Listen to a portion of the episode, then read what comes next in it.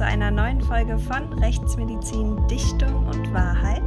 Mein Name ist Vanessa Nischig und auch heute sitzt mir, wie immer, zumindest virtuell, Professor Marcel Ferhoff von der Rechtsmedizin in Frankfurt gegenüber. Hallo Vanessa, hallo liebe Zuhörerinnen und Zuhörer. Ja, der Sommer steht vor der Tür, die Tage werden länger und viele von uns freuen sich auf ihr kühles Feierabendbier am Abend oder ein Glas Wein auf dem Balkon. Bei euch in Frankfurt ist es ja dann eher der Apfelwein, oder? Bist du Apfelwein-Fan? Der Appleboy, da kommt man gar nicht dran vorbei. Aber es gibt auch genug Bier hier, also es ist kein Zwang. Auf jeden Fall ist nun ein guter Zeitpunkt gekommen, sich auch mal genauer anzuschauen, was Alkohol überhaupt mit unserem Körper so anstellt, inwiefern Rechtsmediziner sich mit Alkohol befassen und wie man zum Beispiel einen BAK-Wert ausrechnet. Bei uns geht es also heute um die forensische Alkohologie. Wir wollen uns ja heute mit den lebenspraktischen Dingen beschäftigen, nicht mit der Alkoholkrankheit als solchen, sondern hauptsächlich damit, wie viel Alkohol macht denn wie betrunken, beziehungsweise welche Wirkungen sind zu erwarten und welche Konsequenzen hat das für mich, wenn es zum Beispiel um Kraftfahrzeugführen geht oder um fragliche andere Straftaten. Genau. Aber beginnen wir erst einmal mit etwas ganz Grundsätzlichem, nämlich mit der Frage, was ist denn eigentlich genau Alkohol, also chemisch gesehen, und welcher Alkohol ist in den Getränken, die wir so zu uns nehmen, enthalten? Der Trinkalkohol ist das Ethanol. Das wird auch üblicherweise als Alkohol bezeichnet. Und es gibt eine Menge andere Alkohole, die entstehen können im Rahmen des Gärungsprozesses, im Rahmen der weiteren Verarbeitung, also dann des Brennens, des Destillierens. Und der gefährlichste dabei ist das Methanol, der nämlich eine ähnliche Wirkung hat, der aber dann giftige Abbauprodukte im Körper bildet, die Ameisensäure. Und das kann zu schweren Nervenschädigungen, zum Erblinden oder sogar bis zum Tod führen. Wo, also in welchem Bereich des Körpers beginnt Alkohol eigentlich am schnellsten zu wirken? Die Wirkung des Alkohols, die für uns eigentlich die entscheidende ist, ist im Gehirn. Und das zentrale Nervensystem wird eben dadurch beeinträchtigt. Und eigentlich ist auch nur dort die Wirkung erstmal interessant. Die anderen Wirkungen sind, wenn man so will, ausschließlich negativ, könnte man meinen. Das sind also dann die Schäden, die insbesondere entstehen durch einen chronischen Konsum. Kommen wir zum Thema Feststellung der Alkoholisierung. Was ist denn eigentlich die Blutalkoholkonzentration, also abgekürzt BAK? Was sagt sie denn genau aus und wofür benötigt man die Angabe der BAK denn beispielsweise? Die Blutalkoholkonzentration, der sogenannte Promillewert, der meint Gramm Ethanol pro Kilogramm Körpergewicht gemessen im Vollblut. Das hört sich jetzt relativ kompliziert an. Ich habe es auch so kompliziert ausgedrückt, weil es ja die unterschiedlichsten Ideen geben könnte, wie das Ganze gemessen ist. Eigentlich würden wir am liebsten wissen wollen, wie ist die Konzentration im Gehirnwasser, im Liquor. Das wäre das Entscheidende. Aber es wäre sicherlich nicht angemessen, eine Liquorpunktion, also eine Gehirnwasserentnahme deswegen durchzuführen. Aus diesem Grunde wird das Blut untersucht. Blut ist für uns ein gut zugängliches Material, was ja für alle möglichen Untersuchungen verwendet wird, für die Blutuntersuchung beim Arzt, die man so typischerweise kennt. Und das ist gut standardisierbar. Und aus dem Grunde wird eben der Alkohol im Blut gemessen. Promille, also pro 1000, weil wir sagen Gramm Ethanol pro Kilogramm, also das tausendfache Körpergewicht. Da kommt der eigentliche Wert her. Gibt es denn noch dazu weitere Faktoren, die den Blutalkoholgehalt beeinflussen? Naja, die Frage ist ja, wo hält sich der Alkohol auf? Und viele denken, naja, man hat so fünf Liter, sieben Liter Blut in der Größenordnung, das verteilt sich nur im Blut. Das stimmt natürlich nicht, sondern der Alkohol verteilt sich letztlich im gesamten Körperwasserraum. Und dieser Körperwasserraum entspricht eben nicht dem gesamten Körpergewicht. So kann man also sagen, dass dieser Körperwasserraum bei dem Mann etwa im Durchschnitt 70 Prozent der gesamten Körpermasse entspricht und bei der Frau etwa 60 Prozent. Und in diesem Bereich verteilt sich das. Haben wir also beispielsweise einen Mann mit einem Gewicht von 70 Kilogramm, dann verteilt sich der getrunkene Alkohol auf 70 Prozent von 70 Kilogramm, also auf 49 Kilogramm Masse. Das ist also das, was man am Anfang erstmal in die Überlegung einbeziehen muss. Und danach hat ein Herr Wittmark die erste Formel, die auch heute noch gültig ist, aufgestellt. Der sagt nämlich, die BAK, die Blutalkoholkonzentration, ist die getrunkene Menge Ethanol in Gramm geteilt durch dieses reduzierte Körpergewicht, nennen wir das, also diese Körpermasse, die den Flüssigkeitsraum darstellt. Das würde also in der Praxis bedeuten, und da kommen wir auch schon zu der Frage, wie viel Blutalkoholkonzentration macht denn welches Getränk? Wie viel ist denn überhaupt in einem Getränk drin? Du hattest es ja eben ganz schön gesagt, diese pro Kopf Ethanolmenge, die sich erstmal nicht so viel anhört, aber das, was wir trinken, ist ja kein reiner Alkohol, sondern wir haben ja nur einen gewissen Anteil an Alkohol in einem Getränk drin. Dafür muss man erstmal wissen, wie viel ist denn da eigentlich drin? Und auf den Getränken ist immer die Angabe Volumenprozent Alkohol. Davon wissen wir aber noch nicht, wie viel Gramm Alkohol, wie viel Gramm Ethanol das eigentlich ist. Also typischerweise Bier hat fünf Volumenprozent. Wie viel Gramm reines Ethanol sind denn das? Diese Volumenprozent meint tatsächlich Anteil vom Volumen. Wir wollen aber die Gramm wissen. Und da gibt es eine einfache Rechnung, die man durchführen kann. Wenn man nämlich diese Volumenprozent mal acht nimmt, dann weiß man, wie viel Gramm pro Liter das sind. Machen wir also diese Beispielrechnung mal mit Bier. Bier 5 Volumenprozent mal 8 wären 40. Und dann wissen wir, ein Liter Bier entspricht 40 Gramm Ethanol. So kann man das mit allen Getränken berechnen, wenn man das möchte. Also wenn man beispielsweise einen, einen Sekt hat mit 10 Volumenprozent, dann weiß man, ein Liter dieses Sektes hat 10 mal 8, also 80 Gramm Ethanol. Das ist der erste Schritt, damit man überhaupt mal eine Vorstellung hat, wie viel Ethanol nimmt man eigentlich auf. Welches Getränk hat eigentlich den höchsten Alkoholgehalt, das so verkäuflich ist hier in Deutschland? Also das, was wir in Deutschland als höchstes haben, ist normalerweise der Strohrum. Der ist bei 80 Volumenprozent. Es gibt noch ein anderes Getränk, das, naja, als Getränk würde ich es eigentlich nicht bezeichnen, aber naja, es wird auch gar nicht so selten konsumiert von älteren Leuten, der Klosterfrau Melissengeist. Der ist nämlich bei über 90 Volumenprozent, also das ist dann fast reines Ethanol. Wie sieht eigentlich der zeitliche Verlauf von der Alkoholkonzentration im Blut aus? Also welche Phasen gibt es denn dabei? Nehmen wir mal an, zum Beispiel, ich hätte am Abend fünf Bier getrunken, mal auf nüchternen Magen, mal mit einer guten Mahlzeit davor. Wie lange dauert es denn, bis der Körper den Alkohol da abgebaut hat?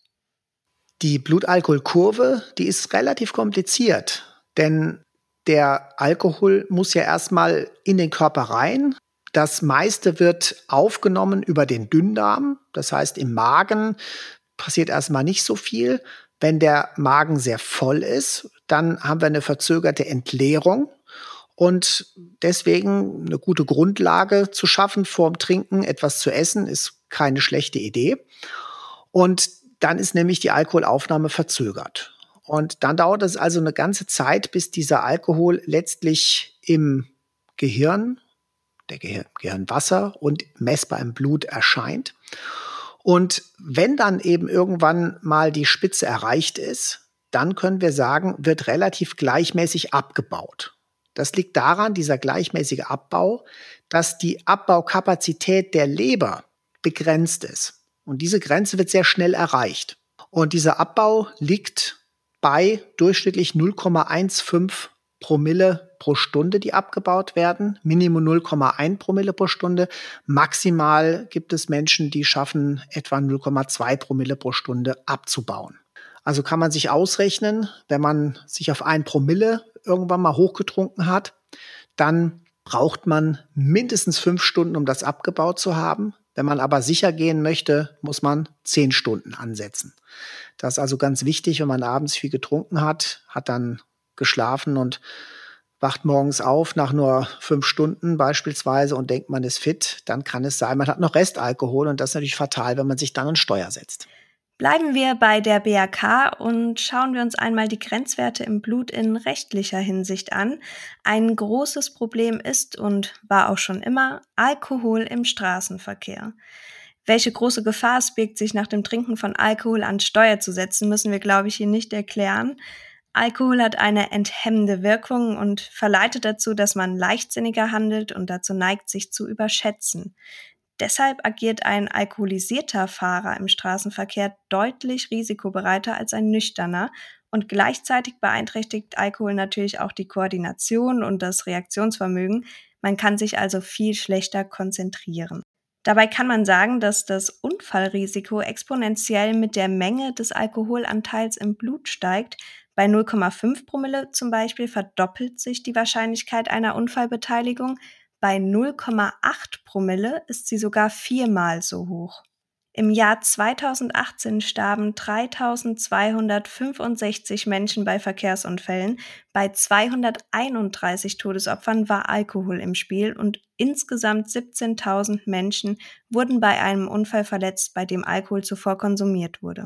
Weil Alkohol am Steuer derart gefährlich sein kann, greift der Gesetzgeber bei Alkoholfahrten auch verhältnismäßig hart durch, denn für Fahranfänger und Verkehrsteilnehmer bis zum 21. Lebensjahr gilt eine starre 0,0 Promille Grenze. Ein Verstoß dagegen wird dabei als Ordnungswidrigkeit nach 24c Absatz 1 StVG geahndet. Da droht dann grundsätzlich der berühmte Punkt in Flensburg und ein Ordnungsgeld mindestens in Höhe von 250 Euro. Also das sollte schon arg überlegt sein. Ansonsten liegt der erlaubte Höchstwert von Verkehrsteilnehmern bei 0,5 Promille, was hingegen auch wiederum stark einzelfallabhängig ist, da der eine Mensch bei 0,5 Promille noch fähig ist, den Straßenverkehr zu beherrschen, während der andere wiederum die ersten Ausfallerscheinungen zeigt. Bei einer BAK, die größer oder gleich 0,3 Promille ist, spricht man von einer relativen Fahruntüchtigkeit. Und unterhalb der 1,1 Promille Grenze sind weitere Anzeichen bzw. Beweise notwendig, die für eine Fahruntüchtigkeit sprechen. Das heißt, andere Umstände wie der generelle körperliche Zustand, ob es Ausfallerscheinungen gibt zum Beispiel, müssen auch berücksichtigt werden, um von einer relativen Fahruntüchtigkeit auszugehen. Das ist auch hier wiederum auf den Einzelfall abzustellen. Wenn bei einem Verkehrsteilnehmer aber eine BAK von mindestens 1,1 Promille vorliegt, dann ist das Risiko, dass durch ihn ein schwerer Unfall verursacht wird, derart erhöht, dass es keine weiteren Beweise bedarf und man geht von einer absoluten Fahruntüchtigkeit aus. Ja, das ist ein juristischer Begriff, absolute Fahruntüchtigkeit. Und das sagt also niemand, auch wenn er noch so Alkohol gewöhnt ist, kann ab 1,1 Promille sicher im Verkehr ein Fahrzeug führen. Das ist so gesetzlich festgelegt. Und ja, aus meiner Sicht hat Alkohol mit Teilnahme im Straßenverkehr überhaupt nichts zu tun und darf da nichts mit zu tun haben. Deswegen äh, finde ich auch sehr gut, dass wir bei den Anfängern und bis 21-Jährigen hier eine starre Grenze haben. Aber das andere zeigt natürlich, dass wir in Deutschland kulturell sehr eng mit dem Alkohol verbunden sind und man deswegen das nicht als absolutes Ausschlusskriterium zum Führen eines Kraftfahrzeuges nehmen möchte, sondern man hat eben diese Grenzwerte. Man geht also davon aus, dass ein leicht alkoholisierter Fahrer eben noch fahren kann. Und diese Begutachtungen in einem Strafverfahren ist sehr häufig Aufgabe der Rechtsmedizin, nämlich zu der Frage, gerade bei der Zone relative Fahrentüchtigkeit, also ab 0,3 und unter 1,1 Promille, ist es ja so wichtig, genau diese Anzeichen zu finden, die für eine Fahruntüchtigkeit sprechen. Dabei gilt der Grundsatz, je näher die Person an der 1,1 dran ist, desto weniger Anzeichen müssen es sein, um letztlich die Fahruntüchtigkeit zu begründen. Die härtesten Kriterien sind letztlich die, die sich beim Fahren gezeigt haben. Sogenannte alkoholtypische Fahrfehler. Wenn die vorliegen, dann hat ja der Fahrer gerade bewiesen, wenn man so möchte, dass er nicht mehr fahren konnte. Dazu gehört also das Schlangenlinienfahren, dazu gehört die nicht angepasste Geschwindigkeit und das meint nicht nur das zu schnell fahren, sondern auf der anderen Seite auch das zu langsam fahren an Stellen, wo man eigentlich schneller fahren könnte. Dazu gehören Unfälle in der Kurve. Dazu gehört alles, was mit mangelnder Aufmerksamkeit zu begründen ist, generell mit Enthemmung. Und das ist eben eine wichtige Aufgabe der Rechtsmedizin, das zu beurteilen. Das andere, was oft so schwer zu begreifen ist und was es auch in keinem anderen Land auf der Welt gibt, ist diese 0,5 Promille Grenze. Und viele denken, na ja, bis 0,5 geht ja noch. Ab 0,5 ist es eine sogenannte Ordnungswidrigkeit, keine Straftat. Und trotzdem, wenn die 0,5 erreicht sind, aber Ausfallerscheinungen eben sichtbar waren, dann ist es eine Straftat. Also man wiegt sich da eben in der falschen Sicherheit. Andererseits zeigen genau diese Grenzwerte, die wir jetzt gerade hier genannt haben, wie wichtig es ist, dass sehr, sehr genau gemessen wird. Und die einen oder anderen haben sich vielleicht gefragt, was hat die Rechtsmedizin mit dem Alkohol zu tun, außer dass vielleicht der eine oder andere Rechtsmediziner gerne mal was trinkt. Ja, aber nein, neben der reinen Begutachtung dieser Fälle werden auch typischerweise die Blutproben bei uns untersucht. Und es kommt eben sehr exakt darauf an, dass diese Werte genau sind. Denn nehmen wir mal das Beispiel ohne erkennbare Ausfallerscheinung, ohne Fahrfehler. 1,09 Promille wäre noch die Ordnungswidrigkeit und 1,10 Promille, also nur 0,01 mehr, bedeuten dann in der rechtlichen Würdigung schon Welten. Das ist nämlich eine Straftat in jedem Fall. Während man also bei der Ordnungswidrigkeit nur den einen Punkt bekommt und den Führerschein als Ersttäter für einen Monat los hat, sind die Konsequenzen bei der Fahruntüchtigkeit bei 1,10 erheblich größer. Da kriegt man nämlich dann drei Punkte. Da ist der Führerschein normalerweise ein Jahr weg und das Geld, was man bezahlt, bemisst sich anhand des Einkommens wird nämlich typischerweise ein Monatseinkommen als Strafe 30 Tagenssätze erlassen. Und damit sind also die Konsequenzen doch erheblicher. Das bedeutet, das, was wir in der Rechtsmedizin messen, muss sehr genau sein. Und dafür gibt es ganz knallharte Vorgaben. Wir müssen nämlich jede Probe viermal messen. Mit zwei unterschiedlichen Methoden. Daraus wird ein Mittelwert gebildet und die einzelnen vier Werte dürfen nur ganz knapp von diesem Mittelwert abweichen. Ansonsten muss die Messung wiederholt werden. Und das ist eine sehr hohe Anforderung an die Messung. Und ja, wie ihr gesehen habt, ist es natürlich auch begründet, warum wir so genau messen müssen. Ja, wie weiß ich denn, wie viel Promille ich gerade intus habe oder wie hoch mein BHK-Wert ist, wenn ich zum Beispiel fünf Bier getrunken habe? Oder wie rechne ich sowas denn aus? Ja, also fünf Bier solltest du vielleicht nicht trinken, aber oder zumindest nicht auf einmal. Ähm, ich warne ganz klar davor, sich an Werte heranzutrinken oder zu sagen, ich rechne das jetzt mal aus. Aber trotz alledem, so einen gewissen Anhaltspunkt möchte man ja haben. Was kann ich mir leisten? Und da habe ich so einige Beispiele mal, sehr einfache Beispiele, jetzt nicht mit fünf Bier. Wir reden jetzt nicht vom Bier trinken, sondern wir reden einfach mal nur vom Bier. Ja, und fangen wir also mal ganz einfach an. Wir haben ein Bier, A 0,5 Liter, also ein halber Liter Bier und hatten ja gesagt, äh, das Bier hat 5 Volumenprozent, steht auf der Flasche drauf. Das meiste hat 5 Volumenprozent. 5 mal 8 sind 40, also 40 Gramm pro Liter. Dementsprechend wären das 20 Gramm Alkohol, die ich mit einem halben Liter aufnehme. So. Das verteilt sich jetzt bei einem Mann, der 70 Kilo hat, haben wir den Verteilungsfaktor von 0,7, verteilt sich also bei dem Mann auf 49 Kilogramm. Und das bedeutet, diese halbe Liter Bier führt dann zu einer Blutalkoholkonzentration von 0,41 Promille. Das ist gar nicht mal so wenig. Wir wissen, dass ab 0,3 Promille bereits eine relative Fahruntüchtigkeit bestehen könnte. Betrachten wir jetzt mal eine 50 Kilogramm schwere Frau. Da haben wir dann einen Verteilungsfaktor von 0,6. Und das bedeutet, es verbleiben nur noch 30 Kilogramm, auf die sich die Trinkmenge verteilt.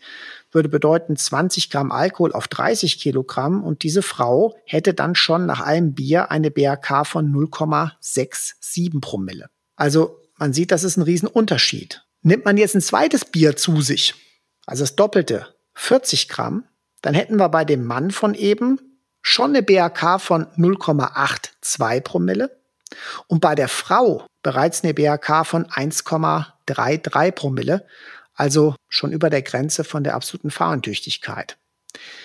Daran sieht man, dass selbst ein Bier nicht unbedingt harmlos ist. Allerdings haben wir zwei Dinge nicht berücksichtigt, nämlich einmal der Abbau, der in der Zeit passiert, und eine andere Tatsache, die man weiß, dass eben nicht der gesamte Alkohol, den man trinkt, auch wirklich im Blut, also im Körper ankommt. Das hat unterschiedliche Gründe, nämlich dieses sogenannte Resorptionsdefizit bedeutet, nur zwischen 90 und 70 Prozent des getrunkenen Alkohols erscheint wirklich im Körper. Und das eine ist, was ich vorhin schon gesagt hatte, die Aufnahme im Magen-Darm-Trakt, die kann verzögert und behindert werden durch Nahrung. Gerade fettes Essen, Pommes mit Mayo, legt sich wie so eine Öl, so eine Fettschicht an die Dünndarmschleimhaut von innen an und verhindert die Diffusion des Alkohols in den Körper. Das ist der eine Anteil. Und ein anderer sehr wichtiger Anteil ist, dass der Alkohol nicht vom Darm direkt in das Blut übergeht, sondern erstmal einmal durch die Leber muss. Und da wird schon ein Teil abgebaut. Das nennt man auch den sogenannten First-Pass-Effekt. Und das ist mit Grund, warum eben nicht der gesamte Alkohol erscheint. Das würde bedeuten, wenn wir das jetzt mal hier im Fall sehen, wir würden von 10 Prozent ausgehen, dann wäre das bei dem halben Liter Bier, bei dem gerade genannten Mann mit 70 Kilogramm, würde dann noch eine BRK von 0,37 Promille verbleiben. Allerdings ist das mit gewissen Risiken verbunden. Wenn ich jetzt selbst mir überlege, auf was für eine BRK komme ich, wenn ich eben was trinke, dann mache ich zur Sicherheit das einfach so, wie ich vorher angedeutet habe, dass ich nämlich einfach den Alkohol auf das Verteilungsvolumen verteile. Dann habe ich vielleicht einen etwas zu hohen Alkoholwert berechnet, aber ich gehe auf Nummer sicher. Trotzdem, in der Realität wird man eben nicht die 100 Prozent im Körper ankommen sehen. Und der zweite Faktor, der noch eine Rolle spielt, ist ja der Abbau. Und diese Rechnung, die wir gemacht haben, also das halbe Bier verteilt sich theoretisch auf einen Schlag im gesamten Körper. Das stimmt ja nicht, sondern es braucht eine Zeit und dieser Zeit wird schon abgebaut. Und wenn wir das jetzt mal realistisch sehen, also die 10% abgezogen, es bringt auf eine BRK, diese halbe Liter Bier, von maximal 0,37 Promille, dann baut man ja mindestens 0,1 Promille pro Stunde wieder ab. Das heißt, wenn man da gemütlich sitzt und dieses Bier innerhalb von einer Stunde trinkt, dann wären ja schon mindestens 0,1 wieder weg. Also dann wären wir nach dieser Stunde, wenn das Bier ausgetrunken ist, bei 0,27 Promille. Also schon unter der 0,3. Und daraus kann man sehen, dass normalerweise, wenn man gemütlich trinkt und trinkt ein Bier als Mann mit einem Körpergewicht von mindestens 70 Kilogramm, dann dürfte man nach einem Bier eigentlich noch Auto fahren, wenn man jetzt nicht Fahranfänger ist oder unter 21. Also so kann sich jeder mit diesen Ansätzen berechnen, was er für eine Blutalkoholkonzentration maximal erreichen kann. Und wenn man dann noch ungefähr 0,1 Promille pro Stunde abzieht, dann ist man auf der sicheren Seite. Also ich würde es eben so machen für mich, dass ich sagen würde, ich gehe von den 20 Gramm aus, nehme eben das Resorptionsdefizit einfach dazu und würde sehen, gut, dann wäre ich bei 0,41 Promille und dann würde ich sagen, zur Sicherheit warte ich etwa vier Stunden, wenn ich das getrunken habe, dann weiß ich, dann muss ich bei 0 Promille sein. Ja, da weiß man auf jeden Fall für den nächsten Biergartenbesuch besser Bescheid, wie viel man trinken darf oder sollte. Es gibt ja auch das bekannte Phänomen der Gewöhnung. Wie kann sich überhaupt die Empfindlichkeit des Körpers auf Alkohol verringern? Wie passiert das? Ja, das zentrale Nervensystem, also unser Gehirn, ist sehr anpassungsfähig und äh, das lernt eben dann nach und nach mit dieser Beeinträchtigung umzugehen, hat Kompensationsmechanismen und so wird dann das Gleichgewichtsorgan angepasst, da werden die Sehbahnen, die Hörbahnen werden angepasst und so kann man eben dann lernen, mit dieser Beeinträchtigung umzugehen. Ja, jährlich landen 20.000 Menschen, darunter vor allem Jugendliche, mit einer Alkoholvergiftung im Krankenhaus.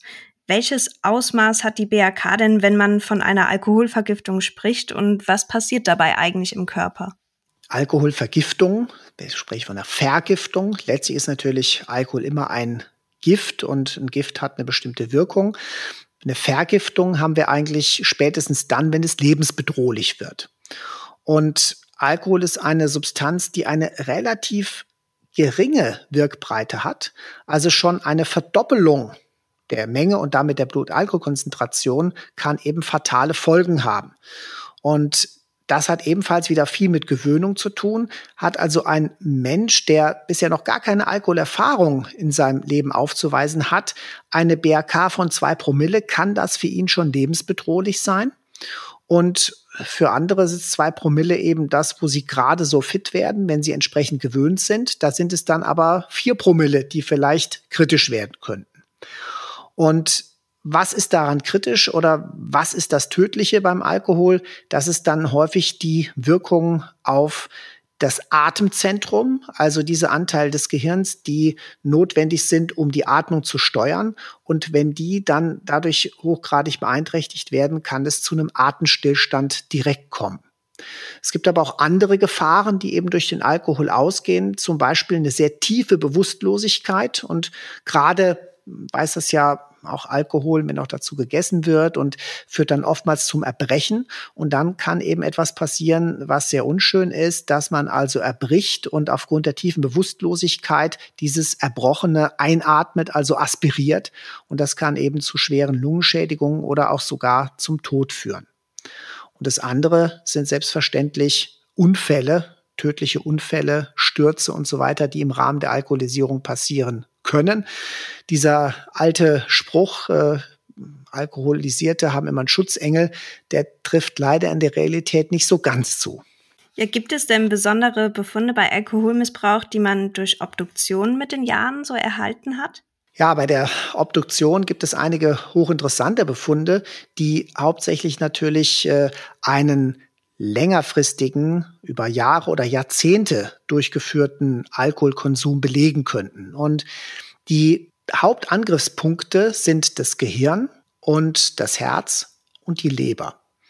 Und man kann also sagen, das Gehirn mag es nicht, wenn sehr hohe Alkoholpegel erreicht werden, also ein schwerer Rausch führt dazu, dass Gehirnzellen absterben. Und Menschen, die häufig einen schweren Rausch haben, bei denen sieht man wirklich, dass das Gehirn geschrumpft ist. Und das Gehirn schrumpft nicht von außen, sondern von innen. Das heißt, diese Hirnkammern, die hinten sind, werden immer größer, werden immer breiter. Das sind also Menschen, da kann die Leber völlig in Ordnung sein ähm, und das Herz auch, aber die haben eben einfach zu häufig in ihrem Leben sich zu heftig betrunken und äh, das hat das Gehirn ihnen nicht verziehen. Das typische Langzeitorgan. Und das kann passieren auch bei Menschen, wo, denen man es gar nicht anmerkt. Es gibt so Pegeltrinker, die trinken jeden Tag sich auf so einen relativ geringen Pegel von vielleicht 0,4, 0,5 Promille.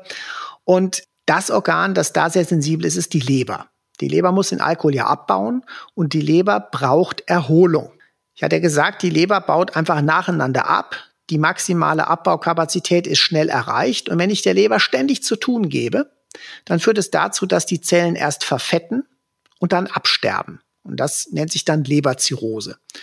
Es gibt es also, dass Menschen, die eigentlich völlig unauffällig sind im Alltag, immer heimlich getrunken haben, so dass sie gerade beruhigt waren, dass die plötzlich gelb werden, umfallen und dann an der Leberzirrhose versterben. Und das dritte wichtige Organ das Herz, das mag so mittlere Alkoholkonzentrationen eigentlich nicht so besonders gern. Und dann führt es dazu, dass die Herzmuskulatur ihren Halt verliert und praktisch schlaff wird, auseinanderweicht. Und das sind also die drei typischen Befunde, die wir sehen. Und dann können wir auch ablesen, wie das Trinkverhalten der Person war. Wenn natürlich jemand sich jeden Tag betrunken hat über viele Jahre, dann hat er an allen drei Organen die Schädigung. Das einzig Positive, was wir sehen bei zu viel Alkohol, ist, dass die Blutgefäße oftmals auch in höherem Alter, und obwohl die Leber vielleicht komplett hinüber ist, aber dass die Blutgefäße sehr zart sind, also keine Kalkeinlagerungen haben, keine Arteriosklerose. Das kann man sagen, positiver Effekt, kriegt so schnell keinen Schlaganfall oder Herzinfarkt, aber es lohnt sich halt nicht, wenn die Leber hinüber ist. Also deswegen Alkohol zu trinken, nur deswegen ist nicht die beste Idee. Und aufgrund dessen hatte man ja lange Zeit so eine Idee, dass eine bestimmte Menge an Alkohol pro Tag sogar gesundheitsförderlich sein könnte.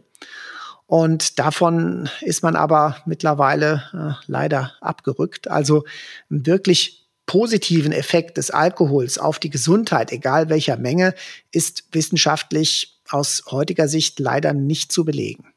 Ja, da gab es ja auch immer dieses schöne Klischee oder es gibt noch dieses schöne Klischee, dass ein Glas Rotwein am Abend fürs Herz gut sei. genau, genau. Und äh, das hat man natürlich gern gehört, wenn man gerne Rotwein trinkt, ja, und das sogar als Begründung genommen, fast wie eine Medizin. Und ja, vielleicht hilft dieses Glas Rotwein, wenn man das jeden Abend trinkt, auch den Gefäßen, ja, auch den Herzkranzgefäßen.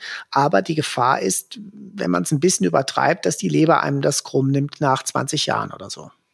Gab es denn in all den Jahren einen Fall in Bezug auf eine Alkoholisierung oder Alkoholvergiftung, der dir besonders im Kopf geblieben ist? Also die schlimmsten Fälle sind natürlich immer die, wenn Jugendliche unter 18-Jährige in alkoholisiertem Zustand verunfallen, äh, sei es im Straßenverkehr, sei es äh, irgendwelche Stürze oder so, wo man dann einfach sagt, es ist so unnötig. Ja, die sind auf irgendeiner sogenannten Feier gewesen, ja, und dann auf dem Heimweg verunfallt. Man sagen muss, das, das muss einfach nicht sein. Ja, also es ist leider mehr als ein Fall, der in diese Kategorie passt. Ja, bevor wir nun auch schon wieder zum Ende kommen, gibt's wie immer die neue Quizfrage und zuvor natürlich noch die Auflösung der letzten Quizfrage. Und zwar hatten wir euch in unserer Corona-Folge gefragt, ob grundsätzlich jeder freien Zugang zu einem Obduktionssaal hat und ob ein Rechtsmediziner Zeugen oder Angehörige hinzuziehen darf, um eine Leiche zu identifizieren, wie es so oft im Fernsehkrimi der Fall ist. Ist es Dichtung oder Wahrheit? Ja, in dem Fall vollständige Dichtung, vollständige Dichtung im Fernsehen. Also selbstverständlich kann nicht jeder in einen Obduktionssaal, erst recht nicht zu einer Obduktion dazukommen. Bei der Obduktion sind nur die beteiligten Personen dabei, die die Obduktion durchführen und Personen, die etwas damit zu tun haben. Zu Lehrzwecken kann es natürlich schon mal sein, dass Medizinstudierende, dass Studierende bei der Polizei eben bei der Obduktion dabei sind. Die müssen ja darauf vorbereitet sein. Aber im Normalfall kann eben nicht jeder einfach dazukommen. Und die andere Sache, es stimmt zwar, dass Angehörige zur Identifizierung der Leiche herangezogen werden können, aber nicht durch die Rechtsmedizin. Die Rechtsmedizin hat auch gar keine Ermittlungsaufgabe. Das können dann nämlich nur die Ermittlungsorgane, also die Polizei oder die Staatsanwaltschaft. Also so wie es in den Krimis häufig dargestellt wird, muss man sagen, reine Dichtung. Unsere heutige Quizfrage lautet, wovon wird man betrunkener? Von zwei 0,5 Liter Flaschen Bier oder von sieben Schnäpsen? Wir gehen davon aus, dass alles direkt hintereinander getrunken wird, oder? Ja, natürlich, sonst wird es ja zu schwer. Also es wird etwa in gleicher Zeit getrunken und vielleicht berechnet ihr es einfach. Wie es berechnet wird, das habt ihr jetzt in der Folge mitbekommen. Und ich bin mal gespannt auf eure Auflösung. Damit verabschieden wir uns auch schon wieder von euch. Schaut gerne einmal auf unserem Instagram-Profil vorbei. Da findet man uns unter Podcast Rechtsmedizin. Dort seht ihr auch übrigens den provisorischen Corona-Sektionssaal der Rechtsmedizin in Frankfurt, über den wir in unserer letzten Folge gesprochen haben. Und es gibt natürlich viele weitere Infos zu den letzten Folgen und den jeweiligen Themen. Ja, viel Spaß im Biergarten oder wo auch immer und nicht zu viel trinken ist, glaube ich, klar und schon gar nicht, wenn ihr da noch Auto fahren wollt. Wir hören uns beim nächsten Mal wieder und bis dahin. Tschüss. Tschüss.